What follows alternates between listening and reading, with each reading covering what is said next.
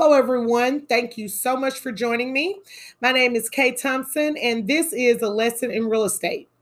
Today's lesson is one that I believe is coming at a great time for many people as they contemplate whether or not to move um, during the new year. Often people are optimistic at this time of year because they are looking forward to getting their taxes and so they'll have this little windfall, or in some cases, a big windfall. And they're going to be, you know, exploring their options as to whether or not to keep renting the home that they're living in, move to a new rental, or to pursue the purchase of a new home. For the purposes of today's lesson, we will discuss the most common types of home loans that exist in our country and what the general qualifications are to obtain these loans. Now, often we hear the terms FHA and conventional loan, but we don't often hear, you know, why those terms are called what they're called and um, how, you know, they're um, supported in, um, in, in our country. And so I would like to break these terms down for you um, as it really is the first step into um, understanding how they work. For the um, usual purposes of giving you solid information that you can go back and look up for yourself after this broadcast. Um, you can go to a wonderful website that has a plethora of great information about mortgage financing on it. And I'm using um, some definitions from this site as, a, as at this point in the program because I believe that they explain in the most simplest of terms what each of the uh, loan types that I'm going to share with you are and, and what the um, the components of them is. The website is called Free and Clear, and the website URL is www.freeandclear.com. So let's start with the term conventional home loan. What is a conventional home loan? Um, simply put, a conventional home loan is one that is not backed or insured by the U.S. government. And then a non conforming um, home loan is one that is backed by um, the U.S. government, specifically FHA, VA, USDA, those people. Um, there are different types of both conforming and non-conforming loans. Each loan type has different qualifications um, to be able to attain obtain it. And while we don't have enough time to go through each tenant of every loan type, um, I can share with you some of the basic components and requirements of each so that you can better understand, you know, what they are when you set about uh, being able to go about purchasing and or selling or your house. So there are, um, like I said, different types. And the first type that we're going to discuss is, you know, the conforming mortgage. It is um, just that's just what it is. It's just a simple conforming mortgage. And these loans are available to purchase um, single family properties and multi-family properties between one and four units.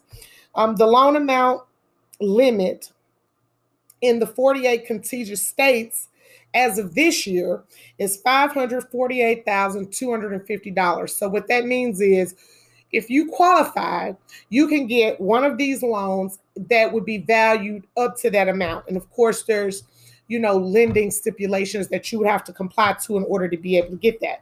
But basically, that means that that's the most a person could borrow um, for this loan.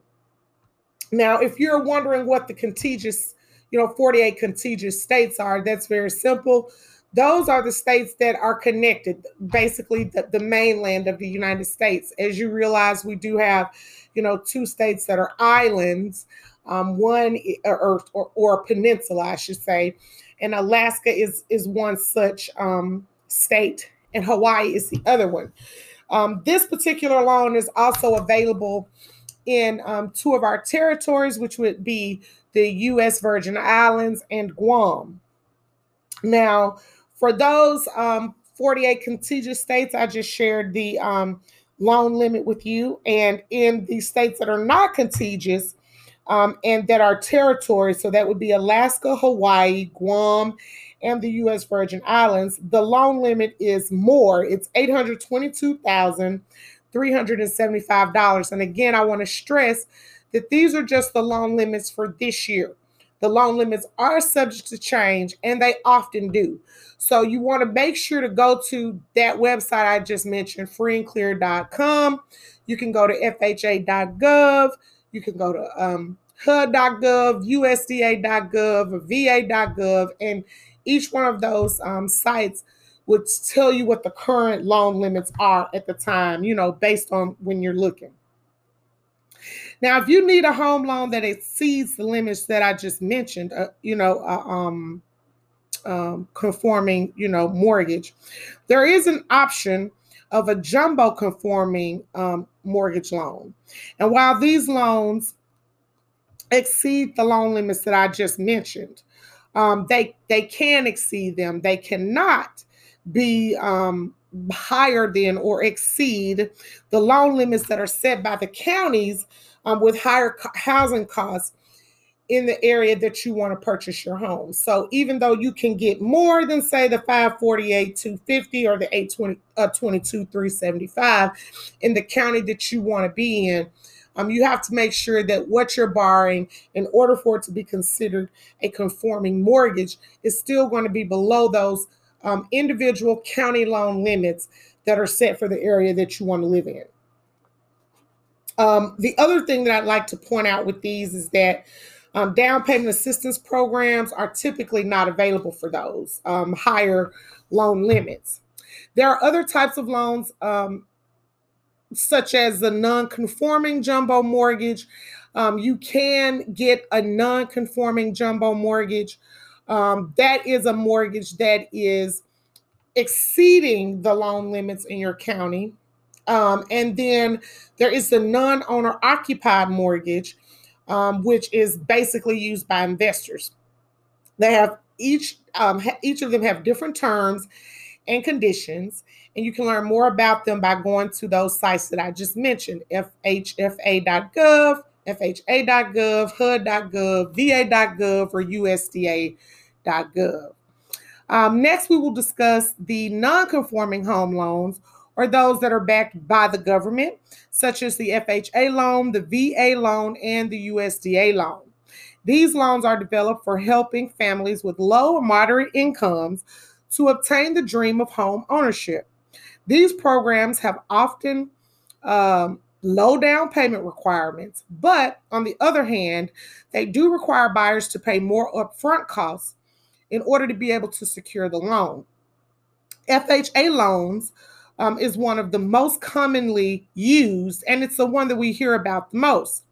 The FHA loan will give qualified home buyers up to 96.5% of the purchase price of a home um, that they want to purchase as long as they are meeting the other guidelines required, um, like debt to income ratio requirements, credit score, and other factors, any individual factors that your lender may impose it, um, on you would also apply. Um, the program does allow for lower credit scores. Actually, FHA says you can have a 500 credit score. Um, that's the lowest that they would um, accept, but you definitely have to have a down payment with that. And you also would have to be able to find a lender that's willing to take a risk um, on giving you such a loan with the 500 credit score. So I strongly urge um, that when you get ready to start looking for your home, that you want to at least um, make sure that you're somewhere between 580 and 640. And in the states that I'm currently licensed in, which is Tennessee, um, Mississippi, and Arkansas, um, a lot of lenders do require you to be at at least 640. Um, so that's you know 640 would be the golden number. Um, that's usually the um, the minimum credit score that you would need for down payment assistance programs as well. Now the next two loan types, USDA and VA, work a little bit differently from the FHA loan in the fact that they offer 100% financing. The USDA um, loan does have a little caveat. It's offered by the U.S. Department of Agriculture. The loan is also available to low and moderate income families. Like I said, it's a 100% um, loan, so you don't need a down payment. However, the buyer must purchase a home in an area that USDA deems as being eligible So you can go to USDA.gov. You have to know the address that you're checking, um, that you're wanting to check, and then you can use. They have a little um, tool on their website that you can check to make sure that the home that you're interested in is in the you know is is deemed eligible um, in an eligible area by USDA. And um, if it is, then that means you qualify for the um, for the financing. Otherwise, you will not be able to use a USDA loan. Um, there are also upfront mortgage fees um, and mortgage insurance fees, known as guarantee fees, that are associated with the USDA loan. So you want to ask um, a qualified loan representative about that. Now, the VA loan is backed by the Veterans Administration. So obviously, you have to be a veteran in order to um, take advantage of, that, of this particular loan. Um, as previously noted, it is a loan that offers 100% financing, so that means there's no down payment. Um, mortgage rates on VA loans can be less sometimes than those that are um, available for conventional mortgages, but applicants may be required to pay a one time upfront funding fee depending on their disability rating with the VA. The VA loan technically doesn't have a, um, a minimum credit score requirement, but most lenders do require that the VA applicant meets a certain credit score requirement in order to help mitigate the possibility of um, uh, mitigate the risk factors you know giving the for giving the loans to the applicant depending on you know their individual um, situation. And let me point out um, right here that um, your down payment and closing costs are two separate things so when you're talking to a, a loan professional, you want to be asking them how much would your down payment be, as well as asking them an estimate for your closing costs. Um, so now that I've explained some basic tenets of each of the most common loan programs, now we can discuss, you know, some um, issues or things regarding the minimum score requirements. I, t- I would like you to, uh, like I said, keep in mind that the minimum score requirements that I'm sharing at this time have been set by the administrators of the aforementioned programs. Um, and they are really a general baseline for lenders to approve or deny mortgages, but lenders can use their own minimum credit score requirements to mitigate their risk for loss. So just cause because FHA says, "Hey, we'll insure a loan with uh, for a person with a 500 credit score," doesn't mean that the lender has to give you a loan if you have a 500 credit score. They actually have their own checks and balances in place because, of course, lenders are in the business of making money just like everyone else. So they have to mitigate and, and, and look at your individual situation and determine, you know, if they want to take a risk on you. If you have, you know, questionable um, credit. Um, conforming mortgage guidelines state um, that a loan could be issued if the applicant meets a credit score of at least um, between 620 and 680. The 680 credit score is the minimum requirement for obtaining a conforming jumbo mortgage.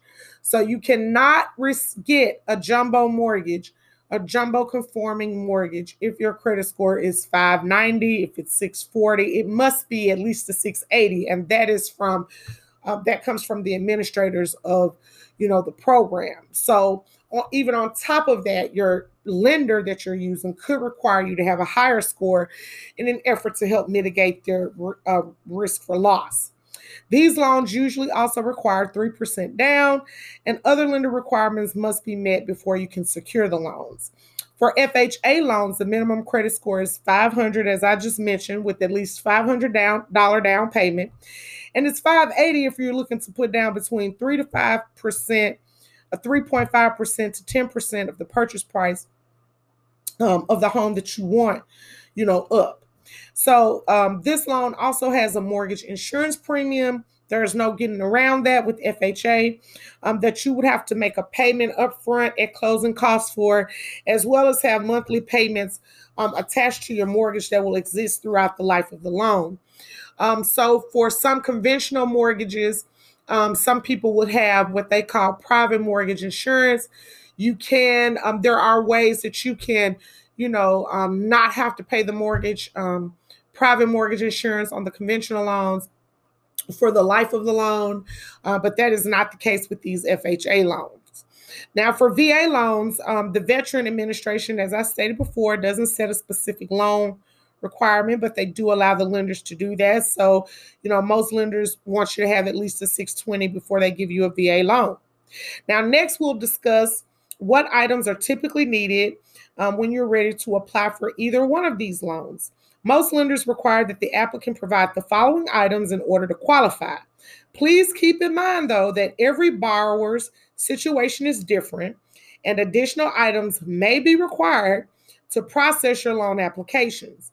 Most traditional lenders, however, will ask you to provide the following a completed loan application, which gives them permission to pull your credit and look at your credit score and your history. You will need two years tax returns, your last two months bank statements, your last um, two months worth of check stubs, your driver's license or state ID, and a social security card. Now, these are just the, the minimum things that you would need to, to apply. Based on your individual situation, the lender may require other documents. Now, usually, if you have completed the loan application and you've met the uh, preliminary lender qualifications, then you can be issued a pre approval letter. Usually, the pre approval letter will tell you, as a borrower, what the lender will loan you to purchase a home. Some pre approval letters will have your loan type and the interest rate that you're paying and an annual percentage rate. Now, here's where I would like to include a, a little caveat regarding your pre approval letter. The pre approval letter is not a guarantee that you will get your loan. There are usually certain conditions that you have to meet for the lender in order to get the approval for your loan to actually close. So you want to make sure that you're working very closely with your lender to understand what those things are and that you're not doing anything to jeopardize your ability to be able to close at the end. Most lenders are going to check your credit at the beginning of the process to give you the pre approval letter, and then they're going to check it right before you close to make sure that you haven't lost a job, had a significant loss of income, you haven't gone and you know done something to your credit that's going to put you out of the running for being able to you know secure the loan and things of that nature so you want to make sure that you work real close with your lender and even your real estate um, agent, professional to understand what those things are for you specifically. Also, um, I would like to point out that if you're using USDA or VA loans, which offer 100% financing, that doesn't mean that you don't need um, closing costs. Now, your down payment and closing costs, as I stated before, are two separate costs. You can either negotiate with the seller to try and get some of or all of your closing costs paid. If you qualify, you can also take advantage of any down payment assistance programs that may be available in your local area to help with down payments should you need that. While it's not required in most states, real estate professionals strongly urge that you speak with a loan officer first to determine what you can be offered in terms of financing and to get that pre approval letter before you go out and search for a home. Taking the steps to determine the right loan type, interest rate, and amount you can qualify for um, first can keep you from looking at homes that are outside of your price range and falling in love with this home that you cannot buy. It also helps your um, real estate professional to understand how to negotiate for you. Um, most real estate professionals are not paid by the hour, so they want to be sure that you know you are able to um, get the homes that they're presenting to you um, once you find one that you like. So it's it's a very good idea to employ, you know, the services of a real estate agent to help you with determining which homes would best suit your the needs of you and your family.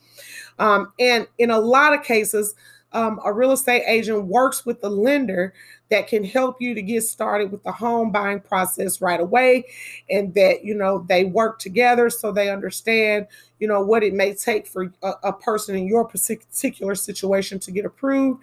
Um, so that keeps you from shopping a bunch of lenders and you know um, trying to figure out things on your on your own. I strongly suggest that if you are looking for a lender that you find one that's local to the area um, that you want to move in into.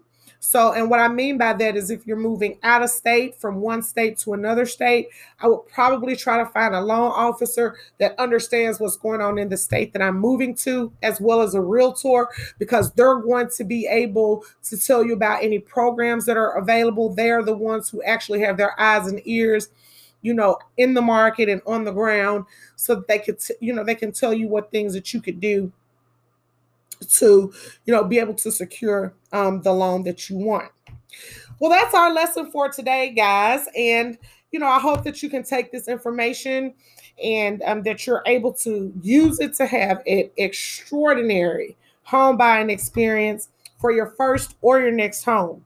And with that being said, I'd like to thank you so, so much for joining me again. My name is Kaye Thompson, and this is a lesson in real estate. Until next time, take care of each other Take care of yourself and stay safe. Goodbye now.